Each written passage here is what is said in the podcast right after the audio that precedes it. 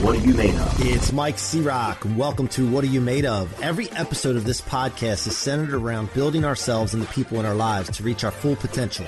I hope that the experiences and stories of success from these conversations can give you rocket fuel to reach new heights and help you answer the question, what are you made of? What Are You Made Of? I want to remind you that the Rocket Fuel book is available at mikecroc.com forward slash book. That's mikecroc.com forward slash book. Go get yourself a copy and subscribe to the What Are You Made Of podcast on iTunes, Spotify, or your favorite podcast platform. If you like watching these, it's available on YouTube at my channel, Mike C Rock Ciorrocco. Now, enjoy the show. Welcome back to another episode of What Are You Made Of with your boy, the unstoppable Mike C-Roc. Listen, guys, I tell you like it is. I'm unstoppable. So are you. Stop lying to yourself. Tell it like it is. You're all handsome fellas. You're all beautiful ladies. When people give you compliments, stop lying to yourself, accept compliments, and know that you have it. You got to know that you have it. That's the problem for most of us is that we don't think that we have it and then we're stopped.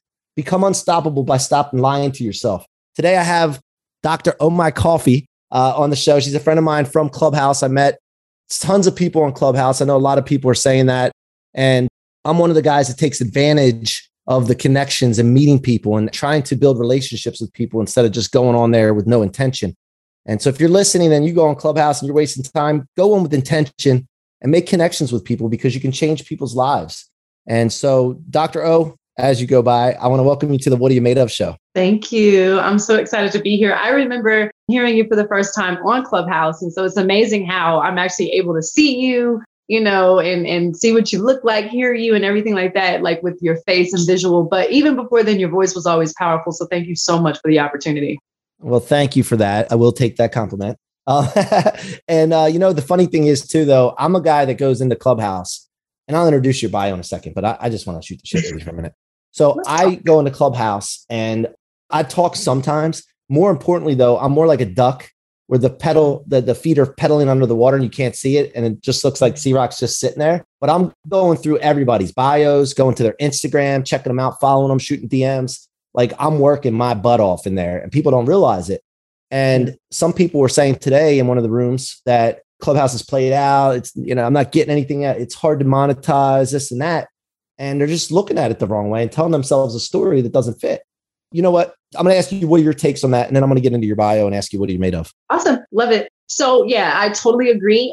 Anytime that I'm on Clubhouse, when I'm in any kind of networking opportunity, because I don't believe in networking unless we're going to be doing it for the purpose of networking and or adding value. So in that storehouse of value, you're absolutely correct. I will find people on the app and I will engage with their profile, their bio. I will research them. I will look at them. Even in my own bio on Clubhouse, my bio just simply says Google me. I used to have all this stuff and accolades and all that. And there's nothing wrong with that because I think it's vital because people like yourself are reading for that information. But when I switched up the game and just put Google me, it challenged me to Google other people, research other people, go through other people. It wasn't even about me anymore. It was really about who am I going to connect with? What are the reasons for that? How are we going to make this stuff happen? And I also started going through the audience. I stopped looking at what was on the stage. I started finding thousands of dollars, tons of value, intrinsic value, and intangible value in that audience. And that's where I started making a lot of connections with those people. And they felt so honored and so excited that I started to just find my tribe through just even looking at the audience. Although I love my green beans and I absolutely love our beautiful people on stage, I started saying, look, this stage right here is amazing. However, let me go in the audience and start finding value with the people down there. So I agree with you. It works 100% when you work it, but it's also something that you're adding. So if you're not adding and you're looking to take, you might have a bad experience on Clubhouse or anywhere else. Yeah. yeah. And, you know, just think about the people in the audience, nobody's reaching out to them. So no. it's like opportunity to help and elevate people like you wouldn't believe. So Anyway, you're a former media executive turned accredited investor based in Dallas, Texas, founder of state funded Finlit. Is that Finlit charity? Yep, you got it. Okay. Financial Finlit literacy. charity, the, the board, yep. Liter- board of Literacy Inc., and first generation millionaire in your family, ebook author of seven strategies to seven figures. And I noticed one other thing, which we'll get into in a second, is that okay. you started investing when you really most people would think that they didn't, they're not in a place to invest, right? Yeah, so we're, we're gonna we're gonna get into that in a minute, but before I do that, what are you made of, Dr. O? Breakthrough. I am made of breakthrough, proud and proud and loud. And I am so excited about it. Painful, but progressive and also very prosperous. So, yes, I made a breakthrough. All right. So, breakthrough, I love it. And, you know, like you said in the bio here, first generation millionaire. Man, look, I, when, when I see people like yourself that come from where you came from and break through, and not only that, then want to turn and start helping people, man, that's what gets me fired up. And so, yeah. let's start right. I want to start right where you started investing when you didn't really have the money or people wouldn't think that you had the money to invest. Like, what was the thought process there, and where did you learn that? Awesome. Thank you for asking. So, for me, it was breaking four generations of welfare recipients. And so when I say welfare, I mean food stamps, I mean Section 8, I mean Medicaid, I mean real, you know, governmental assistance. There was a thing called Brown Santa, right? So this is Blue Santa, Brown Santa. These are programs that they give for people that are less fortunate or going through something. So you're talking about my mom sending us gifts for Christmas from prison, right? We're talking about real stuff in my life, right? In my life. And so I started wanting to break that cycle at a very young age, not knowing that that's what I was doing. I just felt like, oh, I want to, you know, help. I want to do better. I want to do more. You know, look, kid, just, you know, ambitious. And so as I grew into that breakthrough mentality and started to understand that that was the purpose of me and my mother's womb and that I was formed, right? And I was called to do this, not knowing that I had already identified with it. Therefore, I struggled with it as well because you know, when you get a calling very early on and you don't know what to do with it, you might squander it. You might not know what it is. You might not identify. So, long story short, family, four generations of welfare. We're not taking that to the next generation. My sister and I both are millionaires, so I can't say just me by myself. But the point is, is that we decided to start making a difference, not even knowing that we were. It took us years to even calculate where we were financially because we were busy doing the work like C-Roc, right? We were busy out here making sure that we were showing what we were made of, but we weren't talking. We don't do a lot of that chit chat. We were just working. We looked up and happened to be in that position, and we still didn't even feel like it because we knew there was more work to do. So that's pretty much where that comes from. So tell me, let's get granular with this. How did you do it? How did you start investing? Right. So when I was on welfare at that time, I started to understand this was the time around when Katrina was happening. I was going through a divorce, just gotten laid off from CitiFinancial. This is after making, you know, $10,000 a day, right? This is real like life, right? So as I'm exchanging, right, one life for another and going through this breakthrough process, I also got on welfare like my family did because that was the answer, right? If you can't do it yeah. for yourself, go to the government, get some help. Don't try to do it on your own. And I'm not knocking anybody on welfare. A peace of mind sometimes is better than the stress that comes with trying to do it on your own. However, you don't want to stay in that condition or that predicament either. You never want to be dependent on somebody to give you anything that you can do for yourself. However, if you need help, you take the help. So, in that process of just normalcy, I started to understand and understand if I don't increase this money while I have it, there's no way I'm going to even keep it from the government or a job. I'm not going to keep it if I'm a business entrepreneur or if I'm already an investor. I better start taking the little bit that I do have, taking my unemployment checks and putting 10% to the side, not to save, not to just to give to the church and everybody else, but for me. And how does this increase? I need increase all the time. So I started investing with my unemployment. I started taking my food stamps, right, and feeding the community versus taking my money and feeding the community. Because when I had money, I take my money and do it. I didn't have the money, so I would take my food stamps and do it. So I kept the process and the principles of everything that I had when I had a job. I never let myself feel like I was without and in that system of lack. I felt like I was still going to be able to be prosperous. So I started operating out of prosperity, knowing that I was in a condition of lack, right? So I started yeah. doing the opposite effect. So I started investing while I was unemployment. I kept my property, I kept my home, even though, and then after a while, I sold it. I was still in a bankruptcy at that time. So while you're in bankruptcy, don't fret. There's plenty of programs and there's still ways to build your credit. I started buying my credit at that time, which was one of the best decisions I could have ever made because I couldn't get normal credit. I had to pay for it. So I would take as much as I could and start buying my credit. I would start doing smaller investments in stocks. I started doing as much as I could with what I had, and it started to increase on my behalf and was able to help me get out of that process and that situation. Yeah, look, bankruptcy is something that's there for you to use, one. And two, if nobody ever found out that you went bankrupt and nobody ever heard of anything that you did, as long as you try to go for something and it just didn't work out, but you went as hard as you could, then that was the only option and you took that option and nobody ever heard about it, it'd be the greatest thing in the world because it's like a it's like a it's like a net that catches Freedom. you if you're falling, right? Freedom, like yes. you said. But so people are worried about what people think. They're worried That's about it. what people's view. And guess what? Most people ain't thinking about you that much. Like you think people are thinking about you, but they got their own lives distracting them. So now this interview, these interviews go in different directions. I'm just going to warn you ahead of time right now because I just thought of something I want to ask you, and you sure. can get as deep as you want to or not. But as you went, you said mentioned divorce. And I want to really hit people here with something because a lot of times people go through relationships that don't work out, businesses that don't work out, friendships, whatever. And they always look at the other person and say what the other person did wrong. And it didn't yeah. work out because that person. And I take pride in this in my marriage right now, in my relationship. When I have a problem with something or something irritates me, I don't yeah. go and bitch and complain to my wife. I look at myself and like, okay, what am I doing to cause this? So did you yeah. go through a process of taking 100% responsibility with your relationship and don't you, don't have to go into what you don't want to go into, but just Oh no, overall. you can you can talk candidly cuz no one's going to get free if we keep holding stuff back. So yeah, number yeah. 1, I took a million percent responsibility for my portion in the relationship. Actually, me and that particular husband actually even got back together after that, right? So there were a lot of things that I knew I wasn't in the right mind frame. I also didn't come from the background of where you know, the man was the head of the household. We come from a matriarchal background where women do a lot of leadership and things of that nature. And so I was wearing the pants, right? and I'm not understanding what you're talking about because I'm the one who's right. So yeah, yeah, oh, yeah. absolutely. Um, I took I was younger in my mindset. I wasn't mature enough when it came to the calling of a wife. I was more over in the title of a wife. And uh, that title only works as long as you work it, right? So you can be my wife all you want, but if you're not performing the duties of a wife, you don't have a husband, okay? so yeah, yeah, yeah. there was a lot of portion. I was overly religious. There was a lot of things that I recognize about myself now that I laugh at that was not funny back then, right? And also not taking my time in the relationship and building out the relationship before we built the marriage.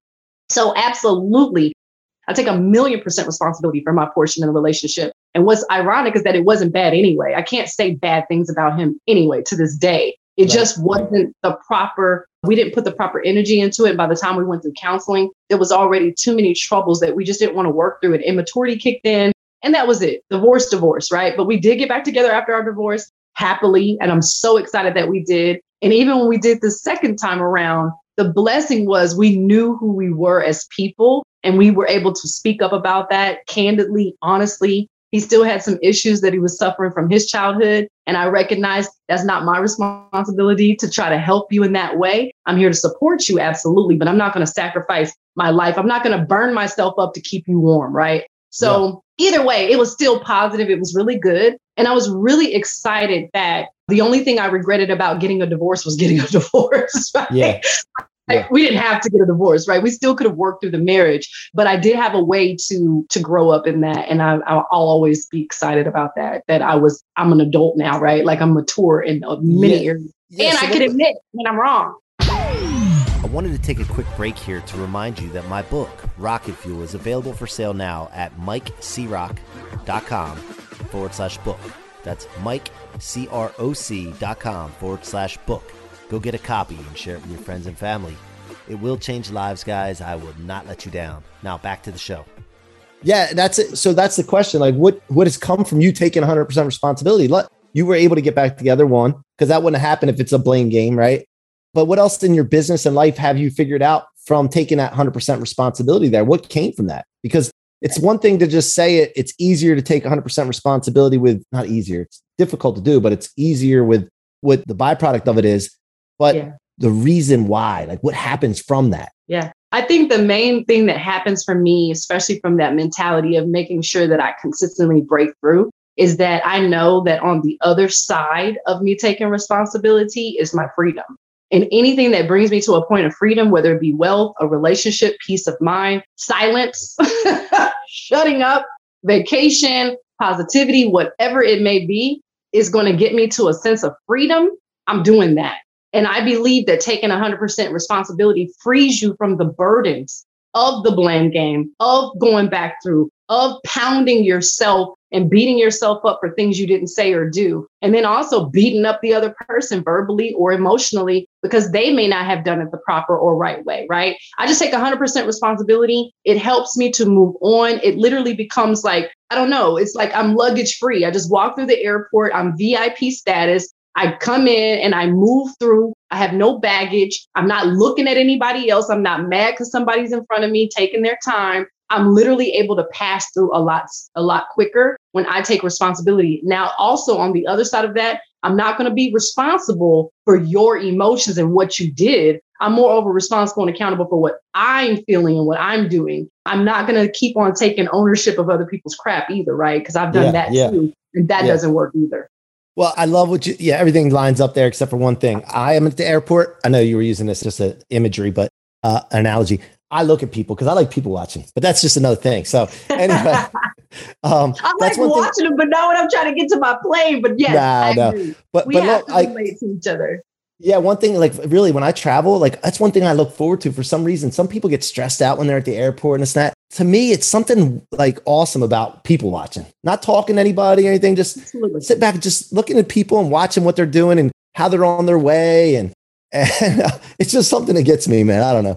So one other thing I wanted to talk to you about was um, Clubhouse for a second. So yeah. I live in Ocean City, Maryland, and there's it's mostly white people. Black people are a minority most places, but not.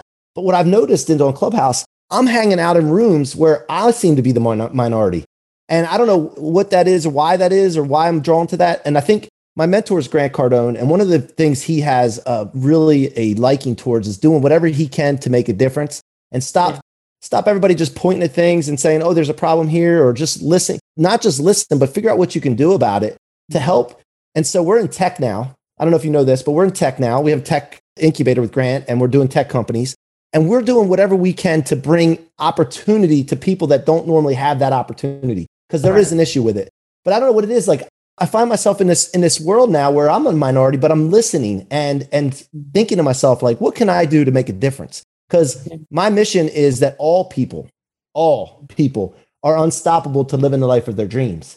And so I don't know if you noticed that, like where I don't know, just what are your comments on that? I guess. no, I, I a million percent agree. I absolutely respect you speaking about this candidly. I remember there was a time in Clubhouse where it was just an uproar, and you reached out to me just with unequivocation. You're just like, boom, hey, this is a problem. What's going on? How are you feeling? and you checked on me and i'll never forget that because there were no color lines or even gender lines at that point it was human to human like hey there's a problem how do we fix it? What do we do to resolve it? Immediately you reached out and i appreciate that. What i'm starting to see when it comes to our rooms or opportunities i think that people of color and black people especially are starting to really try to take the reins back you know? And you know so we're like if there's an opportunity we flood it right? We're coming in with a vengeance right? Because we're making up for lost time. We're making up for what our ancestors couldn't do forget didn't do what they couldn't do so we are coming in with a vengeance and there there's a dna activation in all of us like you said we're all unstoppable it doesn't matter what our sexual orient is or what our skin tone is what really matters is that on the inside there's an unstoppable being inside of you depending on how far you want to go with that, that's up to you. But I feel like Clubhouse has been a way to express a lot of things that haven't been able to be expressed on other platforms. Why? Because I don't have to look at you. Listen to me or else, right? And Black people don't want to know can you you know, can you hear me? We want to know, do you feel me? Right. So yeah, yeah, black yeah, people don't care if you listening or not. We could be sitting in silence. Are you feeling my energy? And I just feel like Clubhouse brought on a different energy to where we're not having to look at what you're wearing. We could be dressed any kind of way and saying what we want to say, expressing ourselves without worrying about eyeballs on us at all times. That's also why you see a lot of battles in Clubhouse because now I'm starting to express myself. You're not going to shut my mic right now i'm actually talking you're not going to shut down my mic. So there's a lot of things that i'm starting to notice to where i love how grant cardone since inception of this app speaking of him every room we've had of people of color he runs in that room. Like it's like it's just like you him john legere a couple of other people they run in that room. They're ready to hear that information. Why? Because they're going to take it back and start to resolve and they're going to start to do even more on what they're already doing. So I think that Clubhouse has been a way to express ourselves freely without looking. And then we also have the ability to take it offline. And I think we start yeah. there and we take it offline. I just noticed that you do that very, very well. Here we are, right? But yep, yep. besides all of that, there's something internal about you that knows this issue is not new. I wasn't born yesterday. I was born at night, but not last night. And I'm feeling like not only can I make a difference, but with the right people, we all can really turn this thing around. So I think Clubhouse has been a great space for that. I just don't know about the toxicity that's there too and how we get around that yet, but to do what we're doing right now and have open dialogue. Yeah. And, you know, I think before that, we're getting a lot of our messaging from uh, different cultures and different races and everything, even from different sexes from the television, right? From the media. And they're telling us how to, and what their intention is to divide, right? And so that's yeah. where they're getting the message. And then people are formulating their beliefs and everything off of what that, that message is instead of being able to talk to each other. And so that's one thing. And the other thing I thought about is think about all the opportunities and all the awesome tech ideas or business ideas or breakthroughs. Like you said, you're made of breakthroughs, right? Think mm-hmm. about all the breakthroughs that are out there in the Black community that haven't had a chance to be out there because of the culture problems that we have. And now that like if we give that open flow, that open and a flow for them to have that access, like mm. just and you know the other thing is when people are just getting their information from the media or television, and you're formulating these beliefs, you get this scarcity mindset, like oh well, the black people are going to try to take something from us if we let them do this, this, and this. They're going to try to take something from us, and there's not enough for all of us. And then, no, are you kidding me? What if we all yeah. work together and the, the awesome things we could do together? Right? Absolutely. Absolutely. And you know what's um, interesting? As you were talking, I was thinking about you guys do a lot of rooms to where you guys give people an opportunity to say or to teach or to express or to show, like, hey, I have value and I have a monetary value behind that. I have this great idea. I have this great plan. I want to bring it to fruition, right? So you've got you guys have blueprinted and just so many other opportunities through technology, which helps that color line, right? It helps that division so much because technology does not care, right? right? It doesn't care about all that stuff. It literally gets to the point and it starts to resolve issues. That's what it's there for, right? And so yeah. through this artificial intelligence, there's still a point of intelligence. And what you guys are doing now, giving people an opportunity to pitch, right, to a real investor, to people with real money, and to make a difference for real that night, immediate, that changed the game for Black people. And I just believe that Black people we haven't had those opportunities as much as we've needed them. And now we're taking them. But seeing people like yourself to come back and actually join forces with us um, in that regard is going is is going to change the world, right? And then yeah. also also understanding that we didn't necessarily need anyone to help us. We needed to start to learn and help ourselves, just like I have to take responsibility for my divorce. Where did I go wrong? Where did I go right? And start to retract that as well we can do this on our own, but how much greater would it be for us to do it with other people of other races? So thank you. Yeah. And, and again, that's not for me to ever say to anybody like, Hey, you got to step up and take 100% responsibility for your, you when it comes to that, because that doesn't come off well. I know that. No, so, it doesn't. But, and that's sad. Right. But I'll say it. I'm here. LO, he doesn't have yeah, to, yeah, yeah, yeah. we have to take 100% responsibility. And when we do, the the reward on the other side is just so much greater and also it helps you open up more to receive and some Black people have a difficult time because of trust issues receiving from other people. So everybody that comes to you is not scamming you, not conning you, not trying to take something from you, not trying yeah. to set you up for the okey doke. Sometimes th- these people are true blessings to come into your life, regardless of their skin color or their gender background. Moreover, it's that human unity that needs to be displayed on the face of this earth for all of us. So thank you for bringing that up. Yeah, no, you don't have to thank me. I appreciate that though. Um, my, my thing is too is I try to put up so much content like Instagram. You uh, like just push it out there because the more I push out there, and I mm-hmm. don't really think a lot of times before I talk. That's good in a way because I'm not the most polished speaker, but it's coming from my heart.